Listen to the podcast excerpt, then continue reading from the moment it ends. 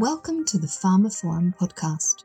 In this episode, I speak with guest Neil Weir, C E O of Sitryx Therapeutics, a smaller biotech specializing in immunometabolism, a field that is quickly becoming a fascinating and focal area for addressing disease and even possibly reversing some conditions. Our conversation travels through Neil's personal career path, fueled by a fascination with science, and indeed that fascination is a key word when it comes to industry's growing and keen interest in the field also. Overall, as you'll hear, immunometabolism is opening ever wider the gate to a new era of targeted medicine, and I hope our discussion captures your imagination as much as it did myself. As ever, thank you for listening. This is web editor Nicole Raleigh, and today I have with me Neil Weir, C E O of Sitryx Therapeutics. Welcome, Neil. Thanks. Pioneers in immunometabolism, a rapidly emerging and exciting area of investigation into the role of intracellular metabolic pathways in immune cells. In layman's terms, Sitryx alters immune cell metabolism to resolve disease. Indeed, changes to these metabolic pathways are pivotal in the development of severe diseases, including autoimmune conditions and cancer. But before we dive into the finer details of this field, perhaps you could tell me and our listeners, Neil, about your journey to now, your own personal pathway to today with its focus on immunometabolism. Great. Yeah, well, thanks very much. Uh, so my journey, um, at least for the last thirty years or so, has been quite a long career in largish biotech and pharma. And I spent, I was fortunate enough to spend a large part of that leading a research organization. And in many respects, that was the what I regarded as the ideal, the dream job.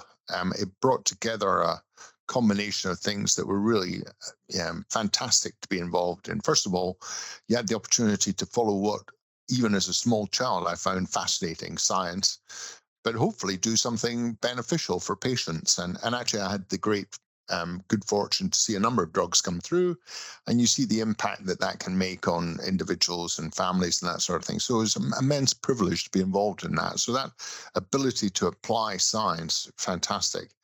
An opportunity to work with a group of people and some t- really talented teams that I've been involved with who really are right at the cutting edge of science. So doing something that people have never done before, there's an enormous buzz that comes from that. And, um, you know, learning all the time, even although you're leading, you're learning all the time. So again, that's, you know, great thing to do.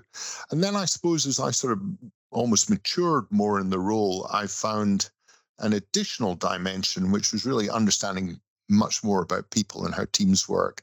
And that fascinating dimension that goes beyond just the pure science and the I Q dimension of the the, the detail of the exact science that you're pursuing into how individuals respond to that and how teams work together and different personality styles. And that sometimes that tension between individual inventors and, you know, inventiveness, and then the more harmony side of how teams work together and, and make progress. So all of that, I think, was just fantastic. However, having done that for about thirty years, and um, and there are huge benefits to doing that in a bigger pharma company. You have huge resources, you have, you know, huge ability to pursue a wide range of projects. Um, but I think it, I, I began to decide that I'd quite like to take a step back and, and work in a smaller environment again, where you can get, or at least you feel you can get things done more quickly and, and it perhaps more suited to the impatient. So I had the opportunity came up for me to step away from a job where, you know, again, I had the privilege of, of running an organization of many hundreds of people to starting up a company where I was employee one of one. And, and that was, I mean, that was, it was a bit of a shock to the system, but it, it really rejuvenated my enthusiasm for doing this sort of thing. So, and that's the sort of, at least the last thirty years of my um, transition. And um, again, I've been very fortunate. I think we'll come on to talk about what, what was attractive about the opportunity in Sitryx um, later. Yes, we will. My gosh, from hundreds to one of one, that must have been quite a sort of culture shock, to put it mildly, after thirty years. Oh, it was, yes. Um, but I, I, you know, again, I think you sometimes feel you're ready for it, because almost inevitably larger organizations have to have necessary processes and systems in place, et cetera, and and all the complexity of just because you are a large organization and having confidence that you're making good decisions and that sort of thing. It does sometimes feel like you're explaining the same thing over and over again, um, without necessarily being very confident that it, that is to an audience that's enormously interested in it. So I, I think uh, it's a culture shock, but it's a it's a great sort of um, freedom that comes with it. Albeit, all, also comes with it if you you know all the sort of rather mundane things of um, operating and having an office and that sort of thing. You you suddenly have to become interested in in, in these sort of things. Yes, a freedom tempered in the realities of it. Great. Yeah. So thank you for that. Now, with this freedom, there's been, alongside that, your path, there's been this growing interest over the past five years or so in the potential to control cell metabolism. And Big Pharma is active in this space. Uh, but Sitryx itself has been working more recently with Eli Lilly and Co. Is that correct? Correct, yes. Okay, so before we talk about that, let's talk about the field of immunometabolism itself. So can you provide a brief overview of this field of study for listeners, share a bit of the science, and tell us how it will enable differentiated targeted approaches? Yeah, no, it's a, it's a pleasure to do that. Well, I think a lot of us became much more familiar with some of the terms associated with immunology over the COVID pandemic, and all of a sudden T cells and B cells became mainstream news items. So, but it's fascinating, really, the the immense power of the immune system to to to make a selection between who it regards as, or proteins or targets that it regards as self, and targets that it regards as perhaps um, belonging to an invading or an infectious agent and that sort of, or even a cancer. So that enormously complex um, differentiation it has to make to decide who it's going to attack and who it's going to live with in harmony is For, it's a fascinating area of science, and unfortunately, it doesn't always go right. So there is a, this challenge that occurs when the immune system identifies something which it should be recognizing itself as something that brings danger, and therefore it wishes to attack. It's an immensely powerful system, and, and, and has the potential to cause enormous damage to self if it if it gets those decisions incorrect. Now, it turns out that the immune system Um, has adopted some control points in metabolic pathways. So these are the sort of pathways of life that allow cells to generate energy and generate intermediates to synthesize macromolecules, that sort of thing. And there are some really important control points in these metabolic pathways. And uh, first of all, I think it would stand to reason that, that those metabolic pathways would present a passive control over the way the immune system works, because it's very energy dependent, and therefore very energy dependent processes are in turn dependent upon decisions made in pathways around how you generate your energy. But it's much more than that passive control. The immune system has almost to anthropomorphize, has adopted control points from metabolic pathways to assist it in making key decisions about the balance of the immune system. What this leads us to um, propose, uh, and it's not just us, it's a broadly recognized hypothesis, is that if you can assist in rebalancing the immune system by reimposing correct decisions, you can move towards therapies that assist in bringing patients towards remission, as opposed to treating ongoing chronic inflammatory conditions just by suppressing the consequences of an aberrantly activated immune system. So I think it's that great promise of getting some of the final, you know, the fundamental control points on the immune system and using these metabolic pathways to assist in reimposing control that brings with it the potential to bring very, you know, transformative changes in, in treatment to patients um, towards curing their disease rather than suppressing the consequence of having an overactivated immune system. Gosh, okay, so immunometabolism is shifting things for patients, quite literally, providing a new era of targeted medicine and moving therapy from treating inflammatory symptoms to reversing disease. Is that right? That's the ambition, yes, for yeah. sure, yeah. Okay, and on which diseases could this particular area of research have an especial impact?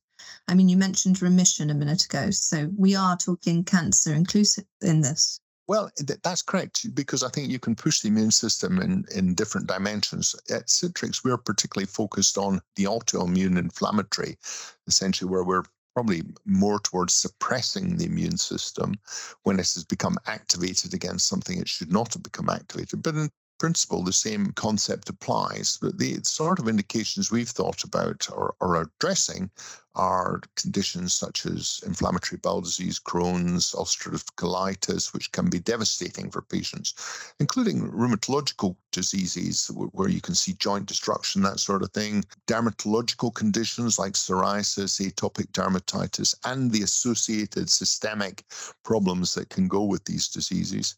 And then more broadly into other diseases which involve the immune system, but actually spread beyond the systemic, perhaps into the central nervous system, such as myeloid multiple sclerosis, for example. So it really does have potentially this really wide-ranging impact. I mean, that's a whole breadth of potential there. It it, it has, and I think this is the, the you know it's the trap one does not want to fall into in, in sort of imagining you can cure everything. Yeah. To start off with, you have to focus on where you think you have the best possible opportunities. And and again, I think there's a fascinating opportunity here, because on the projects we're working with, we have two routes to identify the most pertinent human disease or, or subgroups of human disease. One is a sort of mechanistic connection. So you understand what can be achieved by modulating certain metabolic pathways and changing the behavior of immune cells. And then you can hypothesize how that could then translate forward into suppressing sort of what you understand to be the underlying imbalance w- w- with patients with autoimmune disease. And that's a very sort of logical tracking forward from the science to the patient. But you can also do this essentially starting with an understanding of the patient. So It's it's clear that some of these metabolic pathways can be shown and can be identified to be quite perturbed in the immune cells of patients. And you can sort of track that back then to which metabolic pathways potentially you might wish to bring a, a different form of rebalance to, which we, you hypothesize will then be associated with changing the behavior of some of those immune cells. So you can you can come at this from both directions, starting with the patient, but also starting with the sort of fundamental pathway science. Right. So that in itself is uh, pretty impressive science that we're talking about here. And what's also impressive with Sitryx is from that sort of one with one scenario you began with with it, there's a team of founders um, that came afterwards. So could you tell us a bit more about them and how you've all sort of come together and really built up the company? Yeah. So actually, when I joined, the the, the founding scientists had already come together and had been built. So the, the company, at least in terms of the concept and the expertise on which we were really going to build our drug discovery, had already been brought together. Um, and that was a combination of S V health investors and in particular Humanus Rafian, who's um, very keen to build a company around immunometabolism.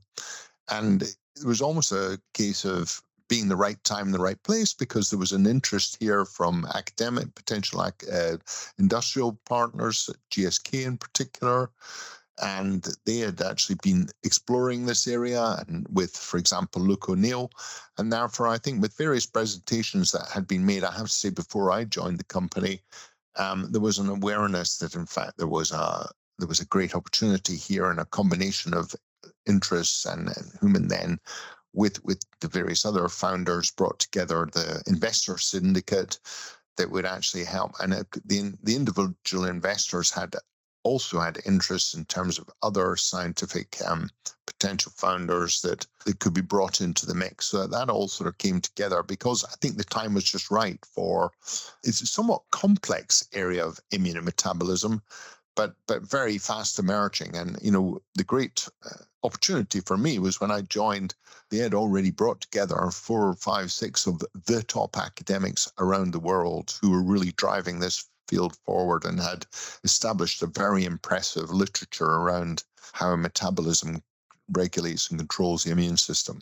Okay, so knowing this now, we mentioned earlier in our conversation Um, the collaboration with Lilly. So perhaps you could tell us a bit more about that Uh, which research programs both of you are working on together, and obviously without giving anything confidential away?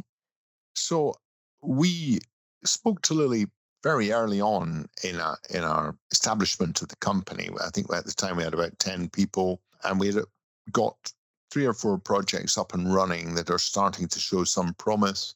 But in fact, th- that was the stage for us to be quite ruthless in deciding which ones are going to actually make the cut or not. And we had an introduction to Lilly and a lot of interest from key players in the Lilly organization.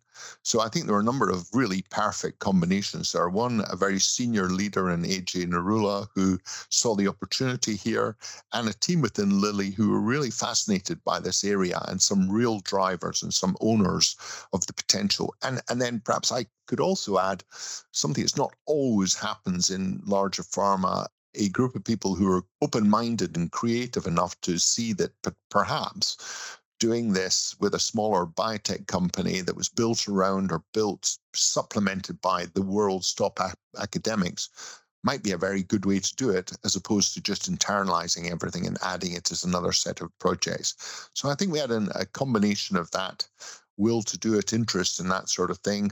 And um, we've worked with a number of projects with Lilly over three or so years we've been working with them, but that's narrowed down to two that we're for focusing on at the moment. We, if you don't mind, I won't talk in great detail about the nature of the projects, but they are examples of projects that really show this fundamental connectivity between metabolism and the way the immune system. One is what we call a post-translational modification technology, which is essentially where a metabolite, a reactive metabolite, is generated within the cell from the T C A cycle that can real-time modify proteins, uh, the so-called redox-sensitive proteins. So this is a sort of interconnectivity between the immune system, with certain cells in the immune system upregulate an enzyme that generates this metabolite, and that provides a sort of feedback loop to control the activation of immune cells.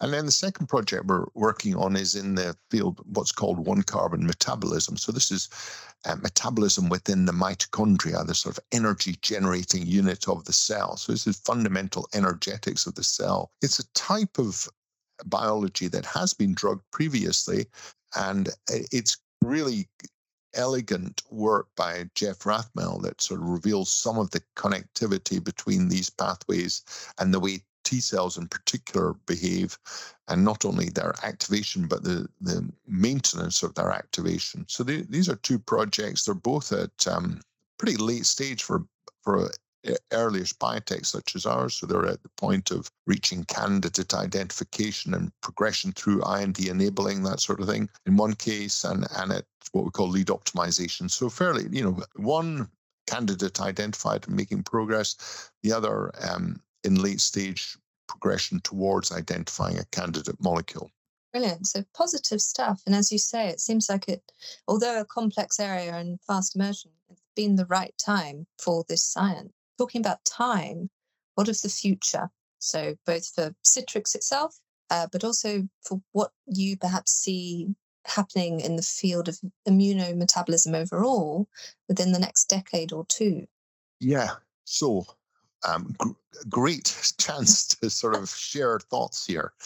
Uh, of course, all of this has to, to have the caveat that it's complex, but I think one of the f- fascinating things about this area is that it offers us the opportunity to modulate cells with drugs, but only the cells that are in the disease state.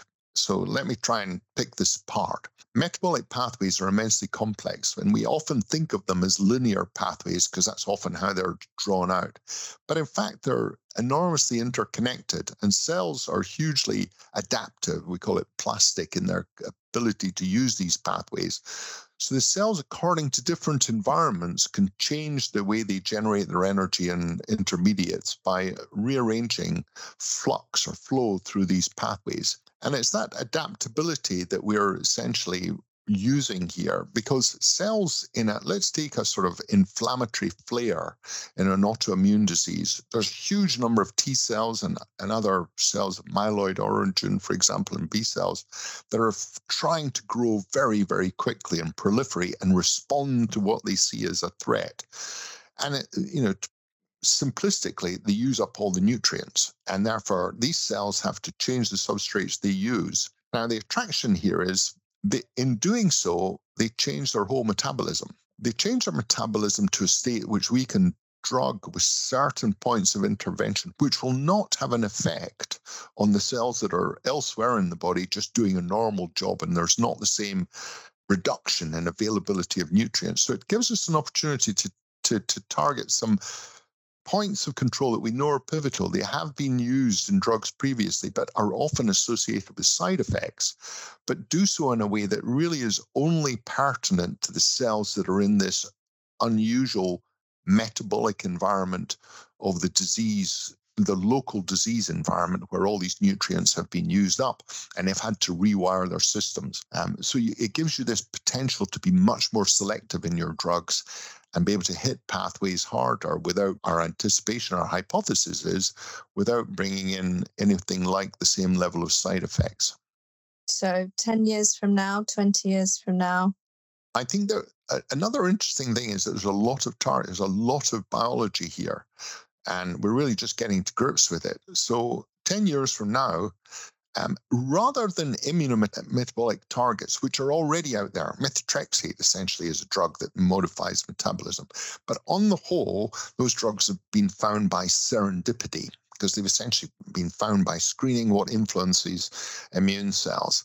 I think ten years from now, we will have drugs on the market that are, are modulating metabolism by design, and very selectively so, by taking out the very precise enzyme that's pertinent to modify that cell that has rewired itself to cope with a disease environment. Thank you. Gosh. So from serendipity to modulation by design. The future is before you. It's been a pleasure, Neil. Thank you so much for running us through all that. Thanks, Nicole. It's been great fun. And so that concludes another episode of the Pharmaphorum podcast. You can find out more information about this episode, including a download link and information about previous installments of the series, at pharmaphorum.com forward slash podcasts. The Pharmaphorum podcast is also available on iTunes, Spotify, Acast, Stitcher, and Podbean, where you can find and subscribe by searching for Pharmaphorum. Of course, don't forget to visit our website itself, where you can sign up for daily news and analysis bulletins, and follow us on Twitter, or X nowadays, at, at Pharmaphorum. That's all for now. Thank you for listening.